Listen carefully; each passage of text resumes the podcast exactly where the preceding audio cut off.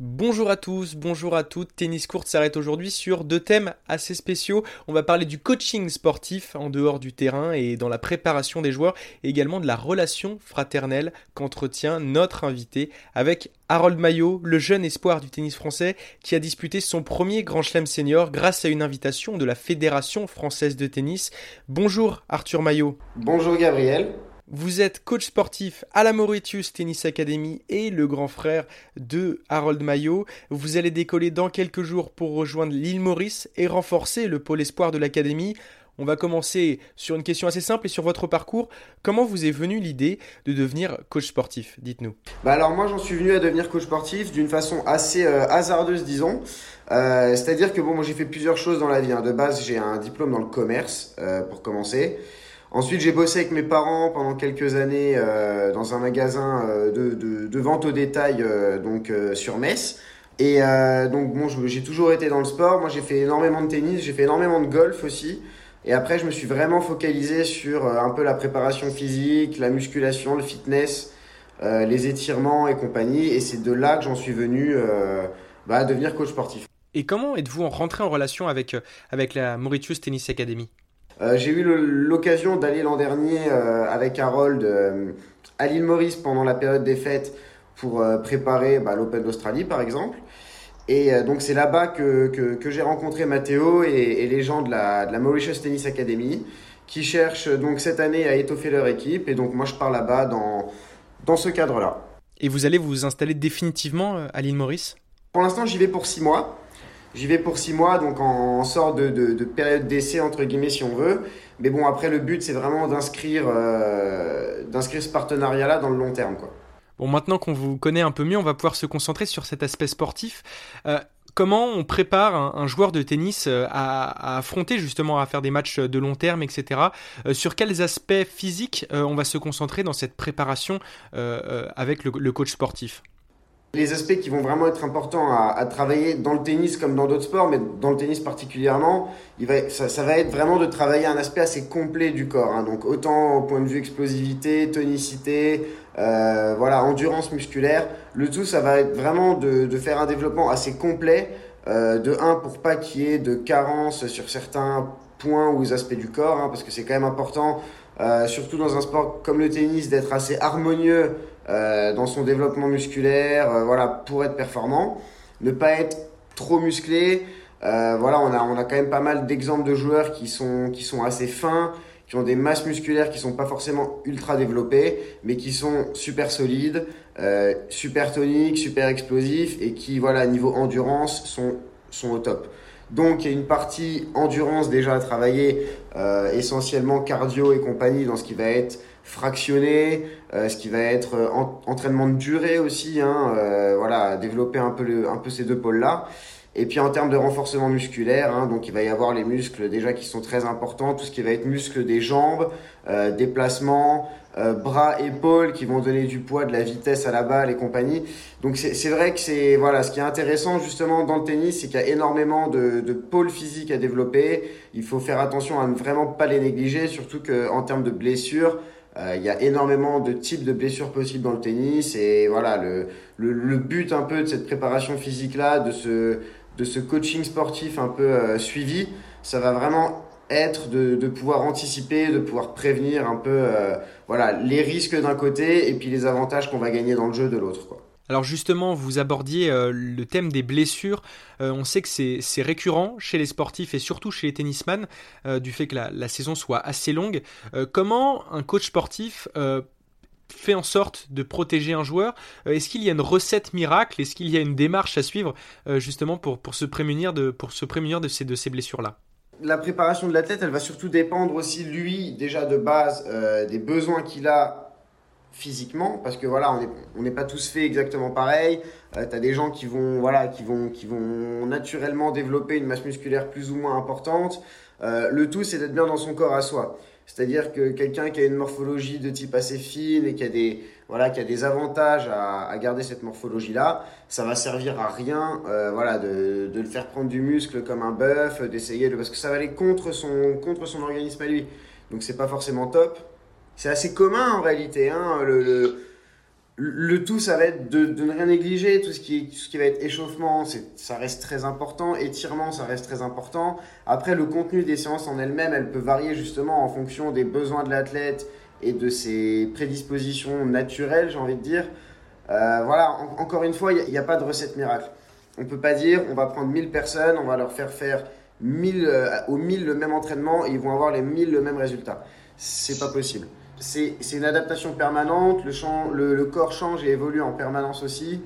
Donc euh, voilà, dire, euh, parler de, recettes ou de, programmes miracles, euh, non, moi je pense voilà, il faut vraiment se focaliser sur chaque sportif, ses ambitions, voilà, ses prédispositions et, on arrive à trouver un juste milieu. Quoi.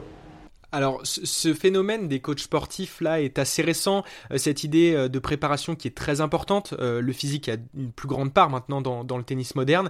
on va peut-être prendre l'exemple de votre, frère, Harold Mayo, qui est maintenant un joueur de, très haut niveau. C'est obligatoire aujourd'hui d'avoir un coach sportif dans le top 100, le top 200, d'avoir un, coach sportif dans sa préparation et dans son équipe rapprochée d'entraînement? Oui, oui, oui, oui, je pense que oui, parce que l'aspect physique euh, dans le tennis c'est tellement important que, que c'est pas négligeable. Après, ça va être dans le tennis comme dans énormément d'autres sports. Hein. L'aspect physique, il faut, enfin, il le travaille autant que, autant que l'aspect euh, technique, j'ai envie de dire. Ça reste super important et pour bien jouer, pour avoir un jeu solide, construit, il faut être solide physiquement rien que par rapport aux appuis, aux déplacements, tout ça, les, déplacements spécifiques, tout ça, ça reste tellement important que c'est pas négligeable. Alors quand on parle de top 100 ou de top 200, évidemment, c'est euh, voilà, c'est complètement nécessaire. C'est complètement nécessaire et c'est euh, ça me paraît normal. Alors pour ceux qui, vous suivent sur les réseaux sociaux, euh, vous et votre frère, on vous a vu pendant le confinement vous préparer physiquement, euh, puisque Harold était notamment éloigné des, cours et comme beaucoup d'autres joueurs, euh, privé de compétition.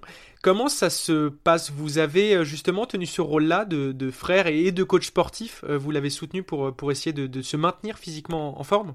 Alors, j'ai pas cette prétention, mais euh, c'est vrai que je pense que, le fait qu'on ait eu, euh, qu'on ait, ait fait ce confinement tous les deux et qu'on ait eu euh, un peu apporté pas mal de, de matériel, de musculation, de, de renfort, de, on, a vraiment réussi à avoir un panel de matériel assez complet. Donc, c'est vrai que je pense que ça nous a aidé, ça a pu l'aider aussi lui par rapport aux, aux, autres joueurs ou voilà qui n'avaient pas forcément le, le, matériel ou la place à disposition. Donc ouais, je pense que ça a été, euh, ça a été très bien euh, cette période de confinement qu'on en ait profité pour faire ça. Après, c'est vrai que ça remplace pas du tout euh, enfin, ces périodes de, de préparation physique. Euh, voilà, avec son coach Sébastien, voilà sur l'année et tout. Mais c'est vrai que je pense que pour la période de confinement, ça a été très bien qu'on ait pu être justement tous les deux, autant pour lui que pour moi, de, de un peu se, voilà, d'un peu se pousser, d'un peu d'un peu euh, pas se lâcher quoi. Pas se lâcher pour, euh, pour continuer à être actif et à, vraiment essayer d'optimiser ce temps là quoi. Mais comment, comment avez-vous vécu euh, cette période de confinement? On sait que maintenant, chacun, vous devez avoir votre vie. vous, avec l'île Maurice dans quelques jours, et, Harold Maillot avec le, le, Tour du Monde et ces tournois qui, qui sont internationaux. vous arrivez à trouver du temps, tous les deux, ensemble, entre frères? Bah alors là, c'est vrai que le confinement, avec la durée que ça a eu, ça a été un peu particulier, mais euh, bah avec Harold, on essaye quand même de, de se voir dès qu'on en a l'occasion. Euh, voilà, moi j'ai la chance d'être assez dispo aussi en général, donc c'est vrai que j'arrive à, à le suivre sur certains tournois. Et puis bon, bah c'est vrai que dès que lui va avoir une période un peu plus foncière, euh, sur Paris par exemple, moi je vais descendre, lui il va monter, donc c'est vrai que voilà, on, essaye vraiment de, on essaye vraiment de, conserver ce lien et de se voir le plus possible. Alors c'est vrai que là, du coup, avec moi à l'île Maurice, ça va être un peu plus, un peu plus compliqué, mais euh, voilà, j'ai aucun doute euh, sur le fait que lui va venir me voir là-bas de toute façon, euh, même dans le cadre de l'académie aussi. Et puis bon, bah moi, moi, moi aussi quoi. On va, on, va, on va trouver le moyen de se voir, j'ai aucun doute là-dessus, et, et voilà, il n'y a pas de souci. Ouais. Et dans la famille Maillot, il n'y a euh, que deux frères ou, la famille euh, est, plus grande que cela? Ah non, alors on est, on est deux. C'est, mes pauvres parents, c'est déjà bien suffisant. en effet. Et quelle, quelle relation vous entretenez avec, avec votre frère? Vous êtes assez fusionnel? Ouais, non, moi je suis vraiment. On est vraiment assez fusionnel avec mon frère, on s'entend très bien. C'est vrai que voilà, on, on, arrive à se dire les choses, on arrive à. Donc euh, voilà, c'est assez fusionnel, comme tu dis, c'est exactement ça. Alors on va aborder euh, cet aspect un peu plus personnel, mais euh, comment vous avez vécu cet événement, le fait que Harold Mayo euh, soit souvent mis sur le devant de la scène C'est compliqué de grandir, vous personnellement. Comment l'avez-vous vécu, le fait d'avoir mis d'avoir été un peu en retrait par rapport à ça et, le fait qu'aujourd'hui les médias parlent beaucoup d'Harold Mayo, mais moins d'Arthur? Comment ça se passe? Bah, alors c'est vrai que quand on est plus jeune, peut-être qu'on se construit également en tant que personne. C'est vrai que ça, ça peut être un peu compliqué, euh, je pense, à appréhender. Après voilà, euh, moi au niveau de, enfin nous, nous avec Harold au niveau de notre entourage et tout, on a toujours été euh, voilà super poussé, super soutenu. Euh.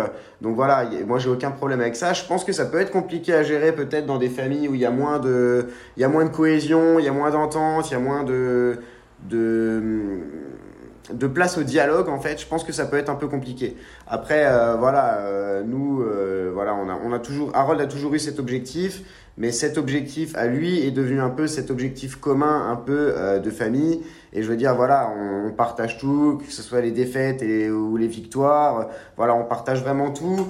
On est on est assez soudés tous en, en tant que famille et, et c'est vrai que je pense que c'est important vous parliez justement du, dialogue.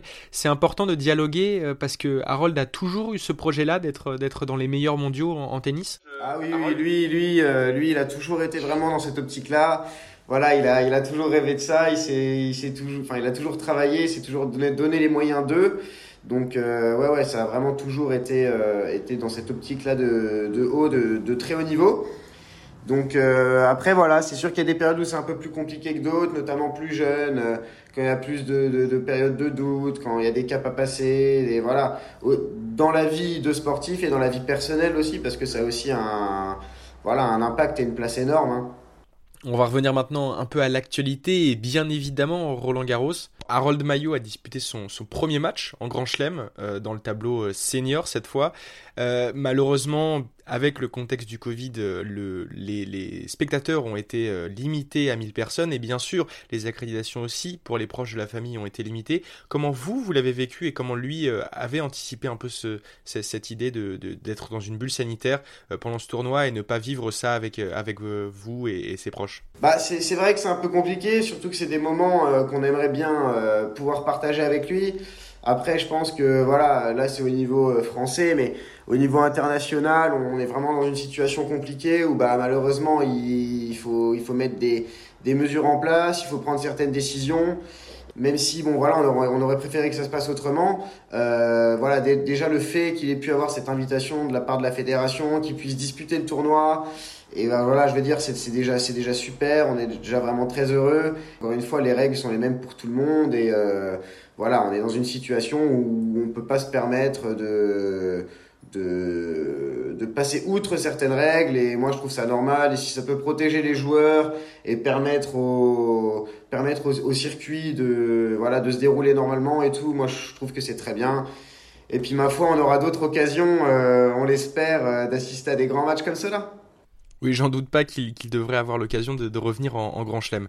Euh, si on revient sur son palmarès euh, d'Harold Mayo, qui est déjà assez impressionnant à son âge, à 18 ans, euh, demi-finaliste à Wimbledon l'an dernier chez les juniors, vainqueur en Australie également chez les juniors, et une victoire très intéressante chez les seniors au tournoi futur, 15 000 dollars de Villers-Nancy l'année dernière.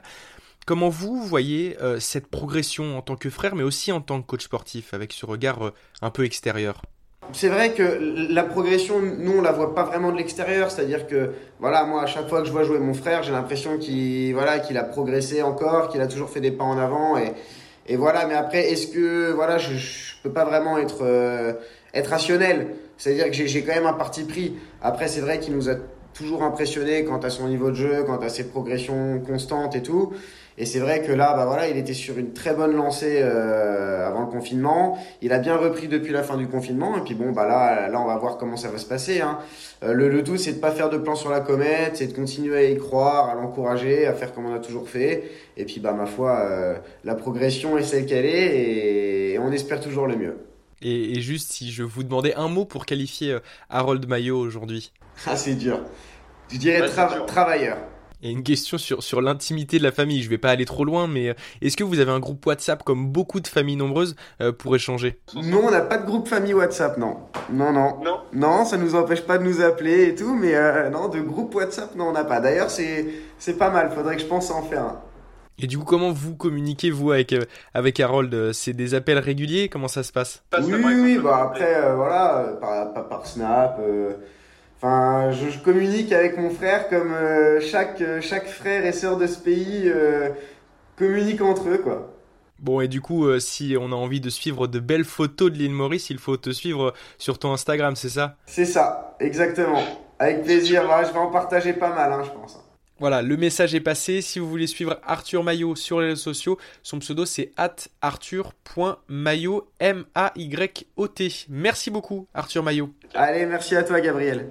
Voilà, c'est la fin de cette interview avec, euh, avec Arthur Maillot. Merci de l'avoir suivi. J'espère que ça vous a permis d'en savoir un peu plus sur le coaching sportif et également la relation qu'entretenait euh, Arthur avec son frère Harold, jeune espoir du tennis français. On se retrouve très vite sur Tennis Courte. Vive la balle jaune.